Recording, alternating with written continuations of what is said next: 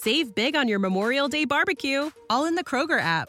Get half gallons of delicious Kroger milk for one dollar and twenty-nine cents each. Then get flavorful Tyson natural boneless chicken breasts for two dollars and forty-nine cents a pound, all with your card and a digital coupon. Shop these deals at your local Kroger today, or tap the screen now to download the Kroger app to save big today. Kroger, fresh for everyone.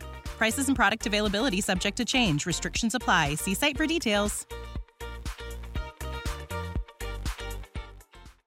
It's weird trying to write this out. I know I'm going to get a lot of stick for it from most of the people who would read this, because I even condemn these actions. To be honest, I wouldn't be doing this if I was instructed to by my therapist. People have read it. This isn't one of those A I T A stuff, because I know already that I was an arsehole. I am simply writing this to see if it could help my moving on, and as I said before, because my therapist specifically said I should. My boyfriend of three years left without saying a word when he found me with another man. Well, he actually was my fiancé. The event occurred just a week before our wedding, and I've been distraught ever since. I grew up a carefree young girl, a girl who did whatever it was that made her happy irregardless of who I hurt in the process. I had lost a number of friends because of this, and I never thought I'd lose the only person I've loved so dearly also. I, twenty-two then, met Jake, who was twenty-six then, at a bar on a Paddy's Day. He was the only one not wearing green in the bar that day. He walked up to me and delivered a funny first line. "Hey, leprechaun, here's your pot of gold," he said as he opened his palm to reveal that indeed he had some pot. I was already a little bit tipsy, so I said why not if not, and joined him outside for a drag. "So, Mister Pot of Gold, this really is good stuff, but I must ask you, why aren't you wearing green?" I said as I dragged a little and passed the blunt to him. "I don't live by the rules of society," he responded as he took another drag. We talked for hours that night, both of us high as clouds. I asked him to roll another blunt, but he quickly turned it down. Sure, he had enough pot for at least two more blunts, but he wasn't smoking anymore, cause that day was actually the first day he smoked ever. He told me how he had always seen me at the bar on occasions, and how he had learned that I smoked. He admitted that that initially put him off, but he just wanted to talk to me more than he cared that I smoked. He even added that if we were to be together, I'd have to quit down the line. I thought that was bold of him, already talking about being together at the first meeting. I didn't know if it was him or the weed talking, but I laughed when he said it. He was cute actually, had a nice jawline, was tall, and from the way his clothes were fitted to him, he was also quite fit. I thought to myself, this would be fun, as I decided to go with the flow. I don't know if it was the high also on my part, but something about him felt comforting. His deep raspy baritone voice, the way he spoke with so much pizzazz. I was almost a foot shorter than he was, so I felt like I could cozy up to him. That was how I met him. He said he was already in love with me, and it showed from the first day. It didn't take long for me to meet him where he was, for me to fall hopelessly and helplessly in love with him. He texted me immediately after he got home, which made me feel on top of the world. We went out together a lot after meeting that day.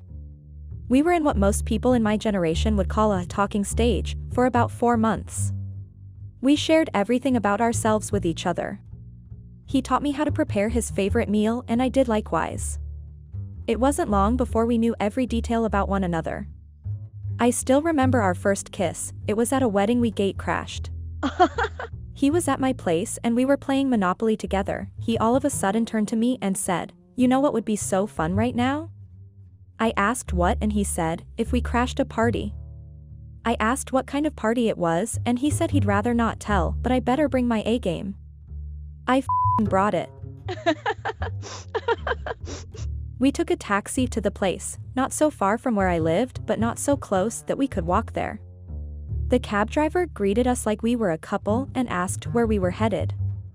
I was about to say we weren't together, but he cut me off with his laughing and said, "My girlfriend is about to make someone's bride feel second best at her own wedding." The cab driver nodded in approval and drove to the address he was given. "You know we're not dating, right?" I said to Jake. "Shh," he started. "Don't worry, after the night we'll have today we definitely will be," he added, as he put his jacket around me. I lost all the words in my mouth. I wanted to ask him why he didn't say it was a wedding, if he knew who was getting married, and why he decided on crashing a party he wasn't invited to. I couldn't make up the sentences. I was really blushing hard cause of that sentence. When we arrived at the wedding, it turned out that he knew quite a lot of the people there. The way they looked at me made me feel like I wasn't supposed to be there, which was true cause neither of us should have been there. When the wedding started, I asked him the questions I wanted to ask. He told me the groom was a close friend of his, that is until they both fell in love with the same lady, the bride. He told me how one day whilst playing FIFA fourteen, they had talked about how to remedy the situation. Since neither of them was willing to back down, they had decided to settle it with a game. Winner got to talk to her and the other had to stay clear. He had lost the game and decided he wasn't going to stick around much. He wished his friend good luck and left what he called a love chain. According to him, the two were in love with her and she loved the two also. So that day was the first time he spoke with either of them since he lost the FIFA fourteen match. I thought I was crazy how men made pacts based on games and S H I, and even crazier that they do keep to those pacts. Well, it was none of my business. Later at the reception, the three friends caught up. Jake shared a dance with the bride. I must admit, even though she was already married, I still got a little jealous seeing them dance together, because of what he had said earlier. Is that jealousy on your face? Jake asked as he did the slight gentlemanly bow that notioned me to have a dance with him. I took his hand and we started dancing. I thought you said we weren't together, you have no right to be jealous, you know, he added. What if I wanted a right to be jealous? I said. What? Did I just say that? Jake really had a way of making me reveal my true desires. He smiled at me. We danced on, but now he had pulled me closer to him and I could feel his heart beating against the top of my head. He whispered sweet nothings in my ear. When the dance was coming to an end, he raised my head with his hands, looked me in the eyes, and said those three words that would make anyone feel on top of the world.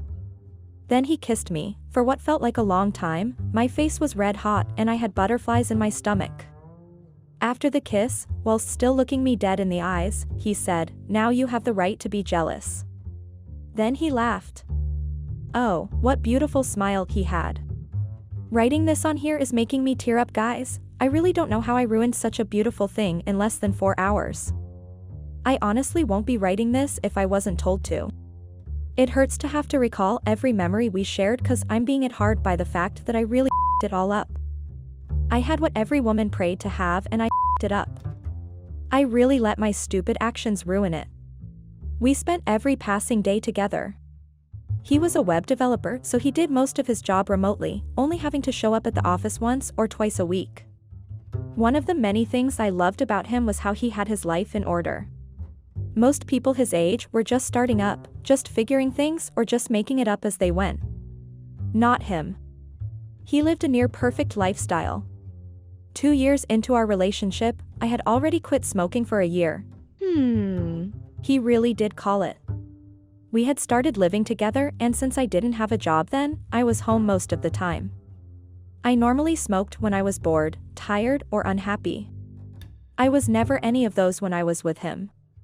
So it didn't even click that I haven't smoked for a long time until he pointed it out. In and around our second year, my younger sister got married to her high school sweetheart. I was happy for her, honestly I was, but as we all know, watching your younger sibling get married before you normally tends to hit a nerve. It did hit a nerve for me, asterisk Q sarcastic fake laugh. I went with my dear Jake to the wedding. He noticed something being off about me at the reception, stating that he knows when I'm genuinely happy and when I'm happy and also sad about something. He was persistent in getting me to talk about it, telling jokes and all. Well, it worked. I told him how happy I was that my sister was getting, and how it was good that she didn't have to get hurt by a man or get her heart broken. I told her how I knew she was a very soft and fragile girl and how I was always worried that she might have to go through being cheated on or any of such heartbreaking relationships things. I told him how it made sense that she, of all my other sisters, myself included, was the one who got the fairy tale love story. Then I went on to talk about what really bothered me. While growing up, my family always made jokes about how I'd probably be the last one to get married. It was a running theme in the house, so much so that my nickname at home is still Runaway Bride. I told him how, as we stood there dancing, I was the only single one amongst us.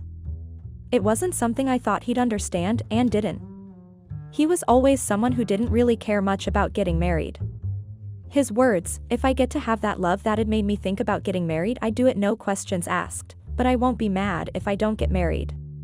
He tried for a few seconds to comfort me, and after failing to be able to, he got up and left. I thought he was done with the wedding. I wanted to follow him home, but he said no, that I should stay back. He only wanted to get the wedding gift he left in the car. When he came back, he and I went to present our gift to the newlyweds. After doing so, he went straight to the D J and asked for a mic microphone. I wondered what for. He started by thanking the family for welcoming him. He praised the couple's longevity and said that he admired what they have. Then, he called me forward. I didn't even know what for, and the look on my face told that I didn't. "Sorry, Ralph, I know you and your lovely wife didn't imagine that something other than your wedding would be going on today." He started, everyone laughed. "Jessica, don't worry, when you play this back you'd love what's about to happen right now, but for now, let the couple share a kiss for the crowd. Kiss, kiss, kiss." The crowd joined the chant until the two had kissed. Now that the couple has kissed, I can change the topic. "Now Jellybean, remember when I told you that if I get to have that love that had made me think about getting married, I do it, no questions asked? Well, I'm grateful God brought you to me," he started. "You've brightened up my world, and in the years we've known each other, we've been nothing short of inseparable. I've been wanting to do this for a few weeks now, but I think it's fate that I'm doing this today. Remember when we first kissed? It was at a wedding. So now, at another wedding, I'd like to ask you this question." Wait, wait, wait, is he about to do what I think he's about to do? I thought to myself. I was starting to get flustered. He got on one knee and pulled a box out of his coat pocket. Oh my gosh, he is. I couldn't contain my happiness anymore. I started vibrating like a toddler who's had a lot of sugar. "My runaway bride, would you like to have the right to be jealous for the rest of our lives together?" That was so cheesy of him, using the same words he said when we first kissed again. I was really happy he was asking me to marry him. I screamed yes, and jumped on him. We both fell to the ground. The crowd laughed and clapped. Before I go on, I'd like to leave advice for any woman who's planning her wedding. Don't think too much about it. The wedding itself doesn't matter, it's the marriage that matters. The rest of your life that comes after that one day is what matters. Well, planning the wedding was really stressful. This, coupled with the fact that I had just gotten a job, both messed with my head. My husband-to-be only asked for one thing, well actually two. No bachelor's or bachelorette's party, and also that he wanted to wear a traditional outfit of the Igbo tribe in Nigeria called Akwok on that day. Funny thing is, as I got into every single detail of the wedding planning, getting frustrated, angry always, and sometimes transferring aggression on my Jake. He was calm, helped me calm down when I was tense. He'd tell me that he didn't care about the wedding, all he wanted was me. Looking back, I don't even understand why that made me angry. When the wedding was around the corner, I decided I needed to unwind or treat myself because I was stressed the f out. I decided to tell my maid of honor to throw me a bachelorette after all. Which she did happily. Explaining that to him wasn't going to be easy, so I thought I'd try to make it seem like it was his idea. I tried every single manipulating tactic I had learned on him, none worked. He always responded with the same six words, "I only asked for two things." Then, a week to the bachelorette's, I decided to come clean. He was furious, really was.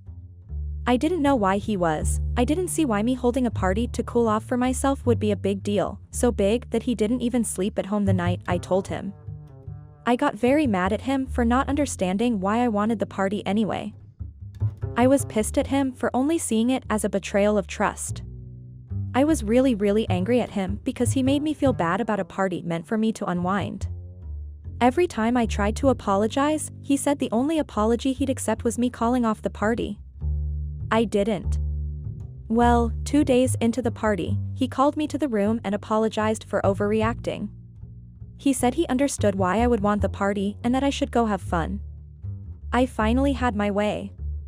At the party there were a lot of male strippers. My maid of honor was a real slut, no kidding she was. A few of the men were very sexy, I won't lie, but I initially only wanted this party to dance and forget the stress I had had in the last three months. Five shots down the line, I was tongue deep inside one of the strippers. While I was in the middle of my foolishness, I noticed a figure that looked like that of my Jake. I thought it impossible that he'd be there. I don't know what really occurred next, all I knew was that I had way too much to drink. Waking up the next day with a real bad hangover. I saw a man sleeping next to me, so naturally, I thought it was my man. When I walked out of the room, I noticed that I didn't know this apartment. My slutty friends all shrieked at me, then they kept asking me how it was. Was he good? Did he make you come? Did you know Jake came here? Wait, hold the f*** on. I rushed back to the room and saw that the man in the room was one of the strippers. No no no no no, no, did I just sleep with one of the strippers? Wait, did I hear someone say Jake came over here? I rushed out of the room and out of the apartment. I headed for my place. When I got there, the echo from me putting my key in the lock was something else. When I walked in, a note fell on me from the top of the door where it was. The note read, "Hope it was worth it."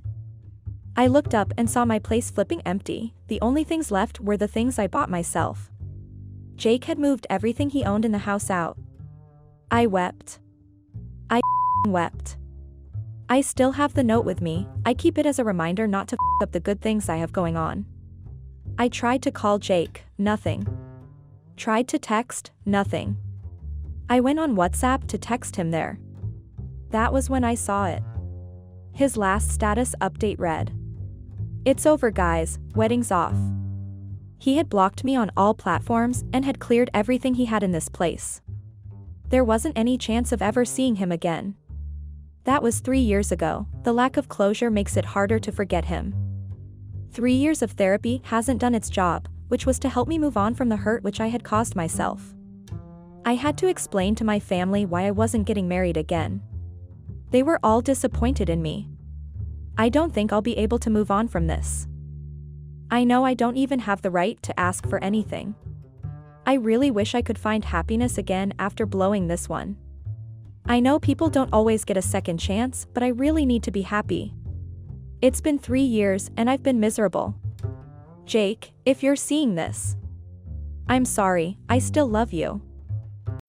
When you need mealtime inspiration, it's worth shopping Kroger, where you'll find over thirty thousand mouthwatering choices that excite your inner foodie. And no matter what tasty choice you make, you'll enjoy our everyday low prices, plus extra ways to save, like digital coupons worth over six hundred dollars each week. You can also save up to one dollar off per gallon at the pump with fuel points. More savings and more inspiring flavors make shopping Kroger worth it every time. Kroger, fresh for everyone. Fuel restrictions apply.